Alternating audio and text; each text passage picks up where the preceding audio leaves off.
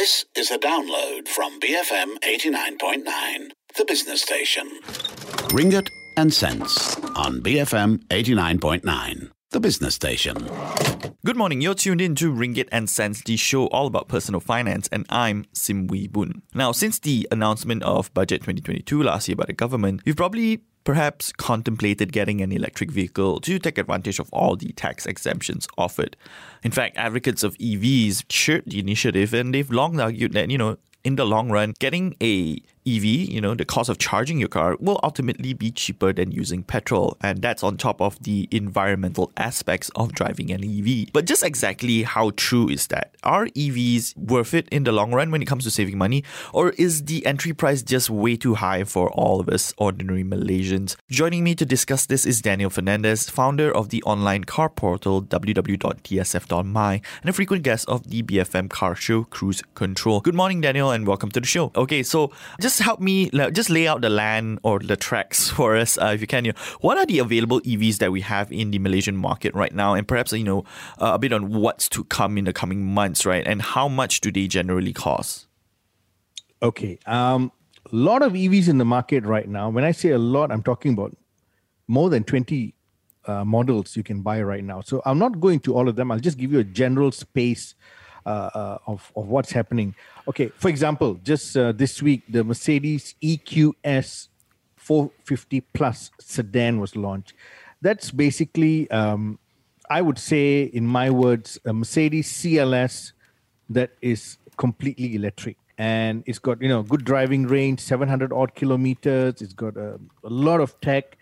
The price is six hundred ninety-nine thousand ringgit. Okay, now, the most expensive E V in Malaysia right now is the Porsche Taycan, which was launched two years ago. They have a few variants. The Turbo S, which is the highest spec model, is nine hundred thirty-four thousand ringgit. They've got a lower spec model, which they call the base model. That is five hundred eighty-four thousand ringgit. Now, all these are premium electric cars.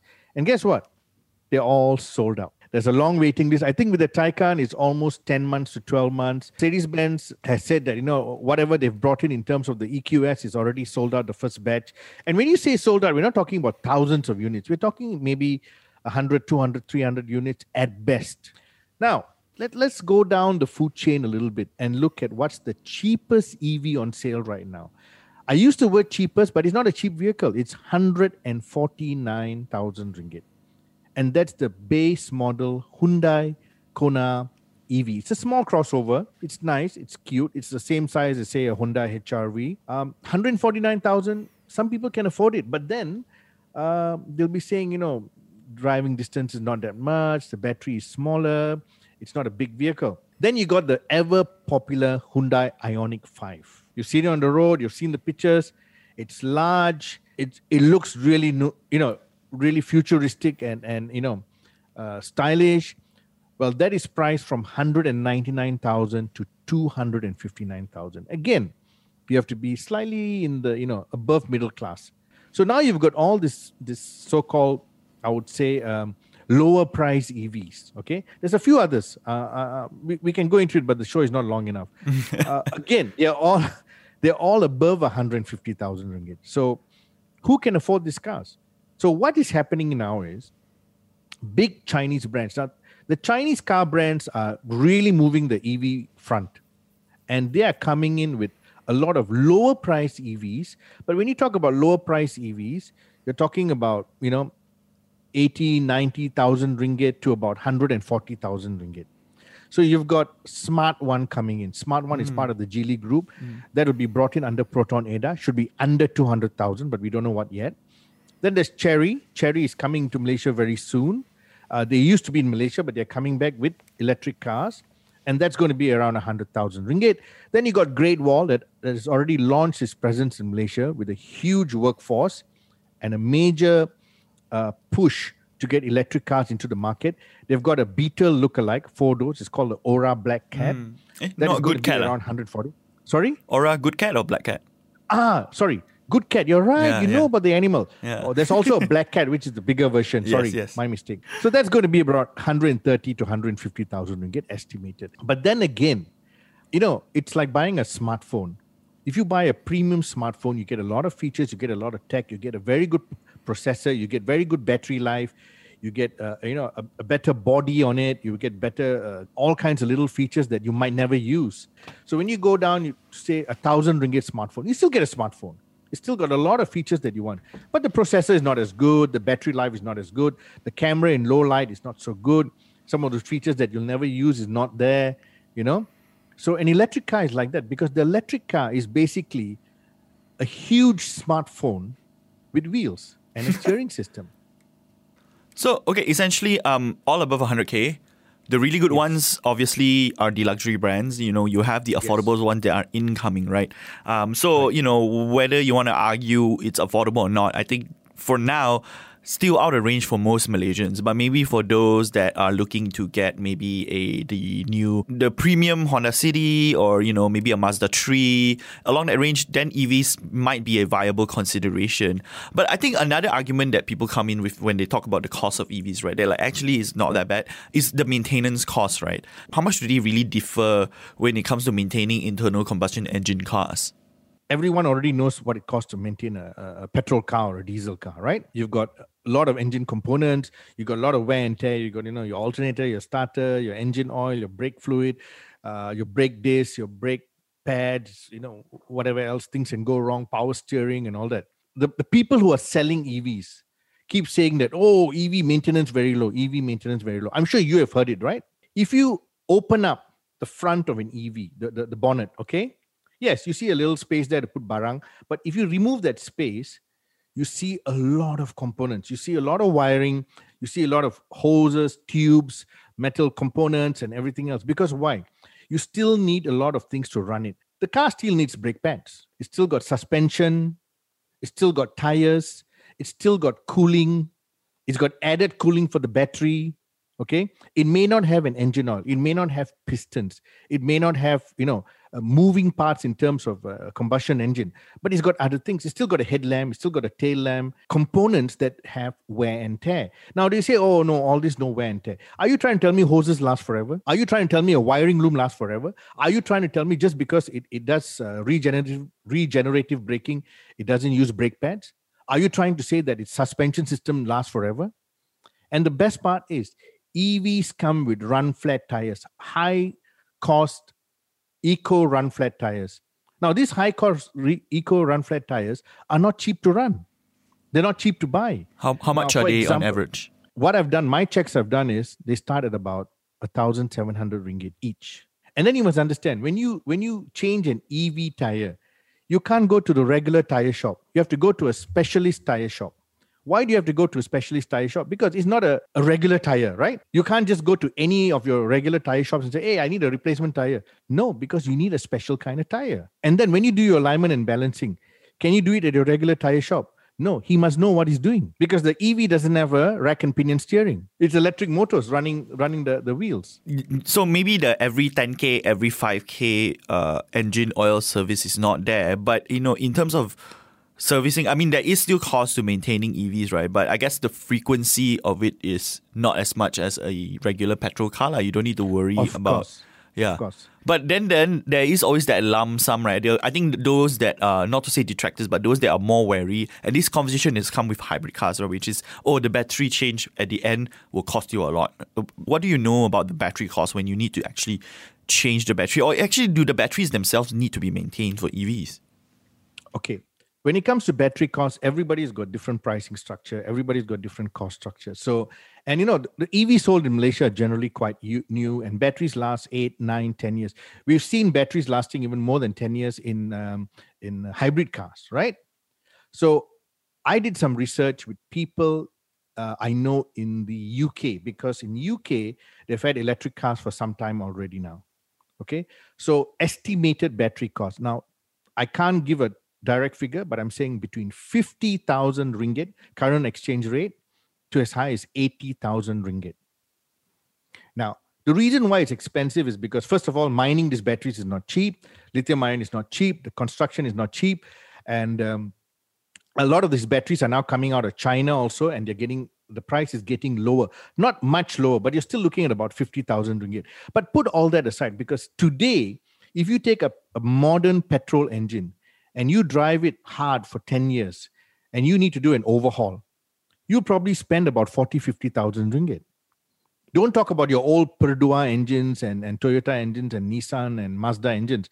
Th- those days you can overhaul for four, five, six thousand ringgit. Today, with all this modern tech and everything, even petrol engines are no longer cheap to maintain over time. But again, they're not as expensive as changing a battery system in an electric car. Okay.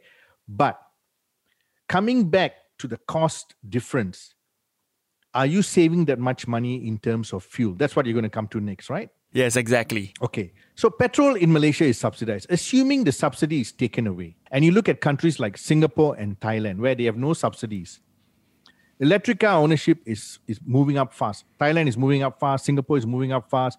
Don't talk about European countries because their exchange rate is favorable mm. for them to buy electric cars. I think the sweets, you know, not to say sweet spot, I think the, the understanding here is we are losing out because of our currency. Mm.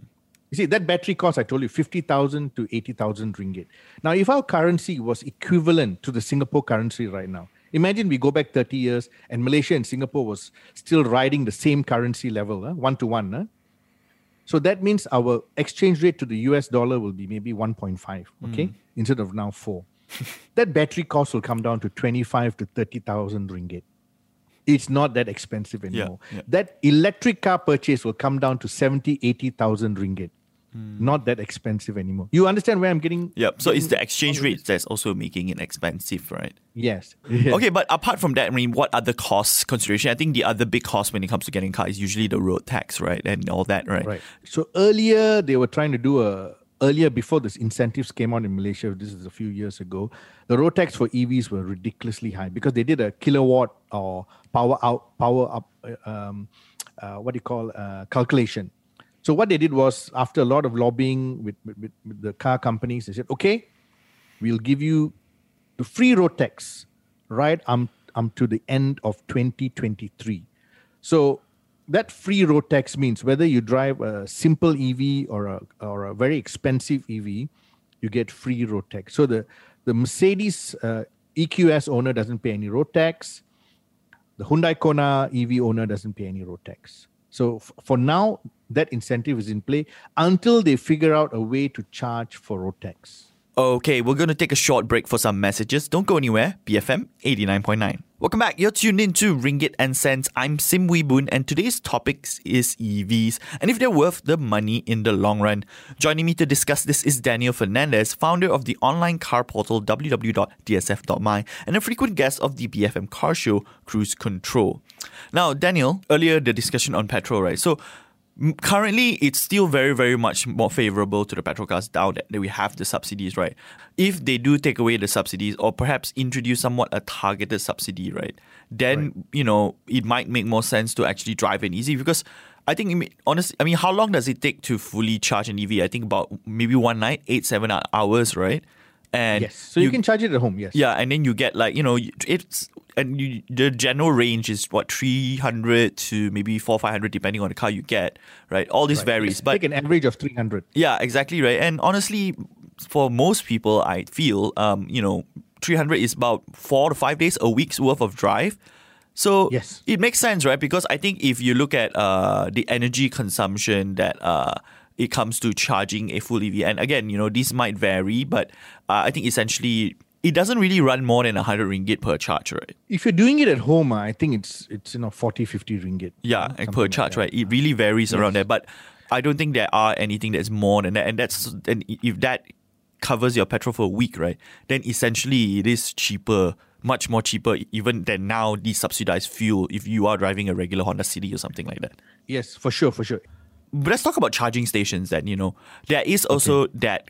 Uh, issue that many people bring up, right? That there's a lack of charging stations. But is this a re- really a problem? And, you know, is there any cost considerations to come with this about this lack of charging stations?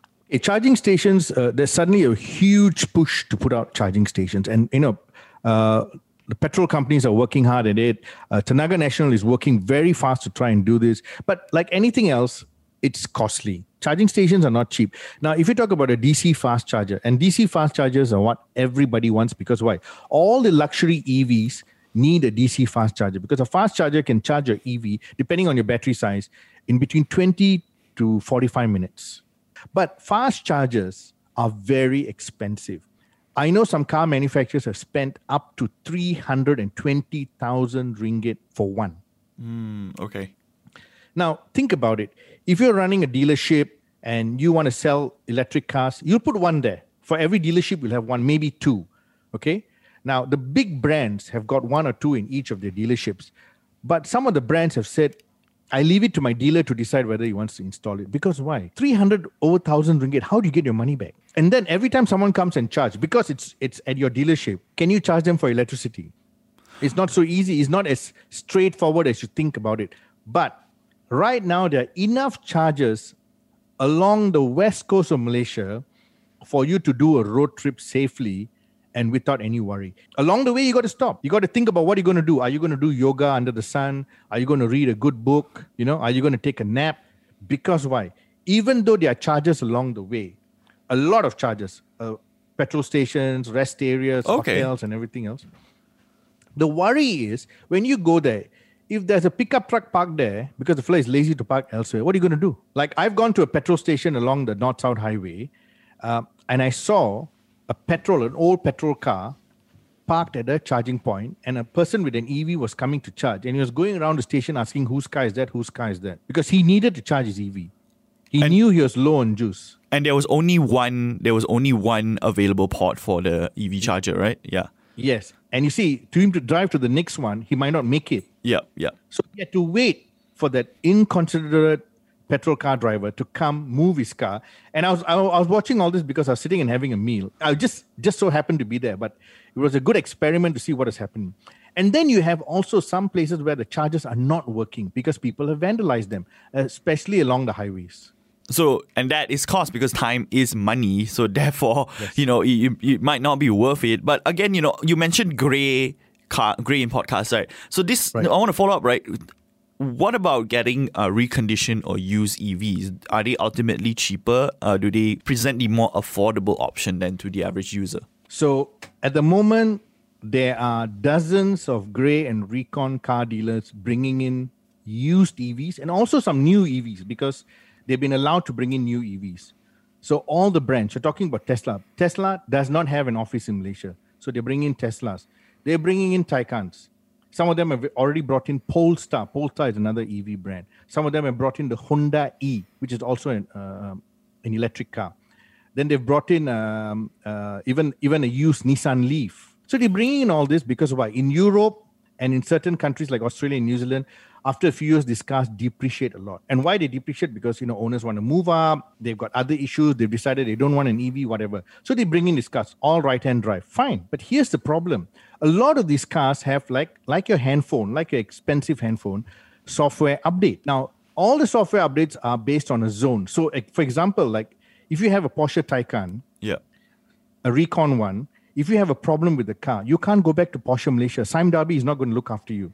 At the moment, there is a reconditioned Porsche Taycan who had a side view mirror accident sitting in a private workshop because Porsche Malaysia will not do the, the parts and service for that car. So the owner now goes back to the dealer and the dealer says, hey, I, I sold you a second-hand Recon. Uh, this one... Uh, I cannot do anything about it. Yes. So they're easy. I'm not saying they're irresponsible, but you know, They are they are quick to sell you something, but they're not quick to look after you as a customer. Because why? They're not the parent. And we don't do we and, and I guess we don't have the workshops or the many workshops that are capable of handling it. And even then, even the parts as well, right? If it's right. you know, if you're getting something from a different zone, right? If you need a part or you need software, it needs to come from there. So you need to import it, and that it becomes an additional cost rather than right. having the local dealers that you get from to help you sort it out.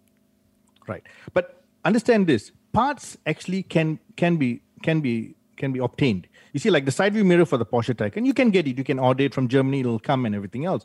But the software update, mm. you cannot do. When you connect it, there's software involved. Okay. Because these cars are all connected. There's there's sonars, there's sensors, there's all kinds of things on it. So you, if you if that's the case, then you, you can't install the software or update the software. Then what, the car just becomes inoperable. The other solution is to ship it back to its home country, get it sorted out and bring it back. And I know you're laughing. I know you're laughing. And a lot of people will be laughing. But the, the dealers who are selling these cars are promising, no problem, we can send it back for you. Yes. Yeah. But who's paying the cost? Exactly. Exactly. Now, to send to send an E V back to the U K is fifteen thousand ringgit. To send back to Japan, probably a little less. Now, would you want your E V to be sent back and brought back?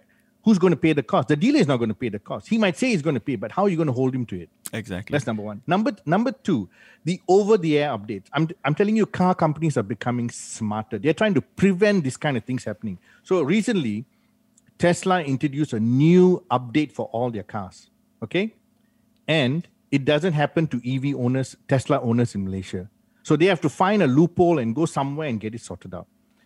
Porsche just introduced a new major software update for all their Taycans dating back from twenty twenty models. So you can update your software on a twenty twenty model Taycan to the current model. But if you bought a grey reconditioned Taycan, you don't get the software update. And Porsche Malaysia will not do it for you because you did not buy it from them. Can you get it over the air? No. You have to send it back to the home country and get it done. This is a game for the rich. Yep. So, so what do you think would be the price break point for a mass adoption of E Vs? How far are we away from that? Okay. For for the average Malaysian to own an E V, you see, I would like to buy an E V, to be honest. I've driven a few. I would like to buy one, not for long distance travel, for just for city commuting. You know, which most, most Malaysians just, are. Most Malaysians work in the city, yes. Right? Yeah. Yeah. So I'll still have my petrol car for, you know, long distance travel and everything else. But I'll use my E V for city commuting. I'll, the air will be cleaner. I can charge it at night. I probably have to charge it just once a day. I don't even have to use public charging. Mm-hmm. You know, yep. I can install some solar panels on my roof and my life will be wonderful. Basically, I'll get my car charged for almost free, right? Yep. And I can use it for eight to ten years without worrying about the battery. The problem is, when I think about a price of one hundred over one thousand ringgit, I'm more tempted to go closer to a petrol car. Because why? A one hundred over one thousand ringgit petrol car means it's got a lot of tech, a lot of fancy gadgets. It drives well. It's got handling. It's got this. It's got that. I've got great warranty, backup service. No worry about parts. Now, if I buy an electric car at that price, I'm getting something very basic, you know. Mm. I'm getting something not so high tech. I'm getting something without a great battery system, a great motor system, and everything else. I'm not getting a premium electric car. So, for example, uh, the new Renault Zoe is coming to Malaysia. The previous one was one hundred fifty thousand ringgit. Great car, best-selling electric car in Europe for like ten years, right? Tried and tested. Now, this new Zoe, when it comes in, it'll probably be about one seventy, one eighty. Why? Because our currency has gone further down, right? Mm. Now, at one hundred eighty thousand, I'll be thinking three, four times, even though it's a tried and tested E V, but it's still one hundred seventy to one hundred eighty thousand ringgit. Can I really afford a city commuter car for that price when I can get something else where it's petrol driven for much less? And then that saving, say, say I get a, for argument's sake, let's say I get a, a Honda, the new Honda H R V, attractive, very stylish, everybody's talking about it. forty thousand saving. Now, that forty thousand saving, I don't mind spending on petrol over the next five, six years. Eh? Yep, and yep. Then when I want to sell that H R V, there will be enough people wanting to buy it. Okay, so in the last thirty seconds that we have, right, so what's the verdict here now? Are E Vs ultimately worth it? I guess not now, maybe in the future? I'm I'm saying let the rich buy it, let them pay the R and D costs, because there's still a lot of R and D involved in battery and motor technology and software. Let them pay the R and D costs, they can afford it. Slowly, as this gets, the adoption gets even higher and higher and higher, prices of E Vs will come down. Then we can walk in and buy them at a lower price. And, and also, hopefully, by then, our currency would have moved up to a better exchange rate. And that's all the time for Ringgit and Cents. I've been speaking to Daniel Fernandez, founder of the online car portal w w w dot d s f dot m y and a frequent guest of the B F M Car Show, Cruise Control. Join us again next week for more discussions on personal finance. I'm Sim Wee Boon from The Morning Run. We have the ten a.m. news bulletin coming up next, followed by Enterprise B F M eighty-nine point nine. Ringgit and Cents on B F M eighty-nine point nine, the business station. Thank you for listening to this podcast. To find more great interviews, go to b f m dot m y or find us on iTunes. B F M eighty-nine point nine, the business station.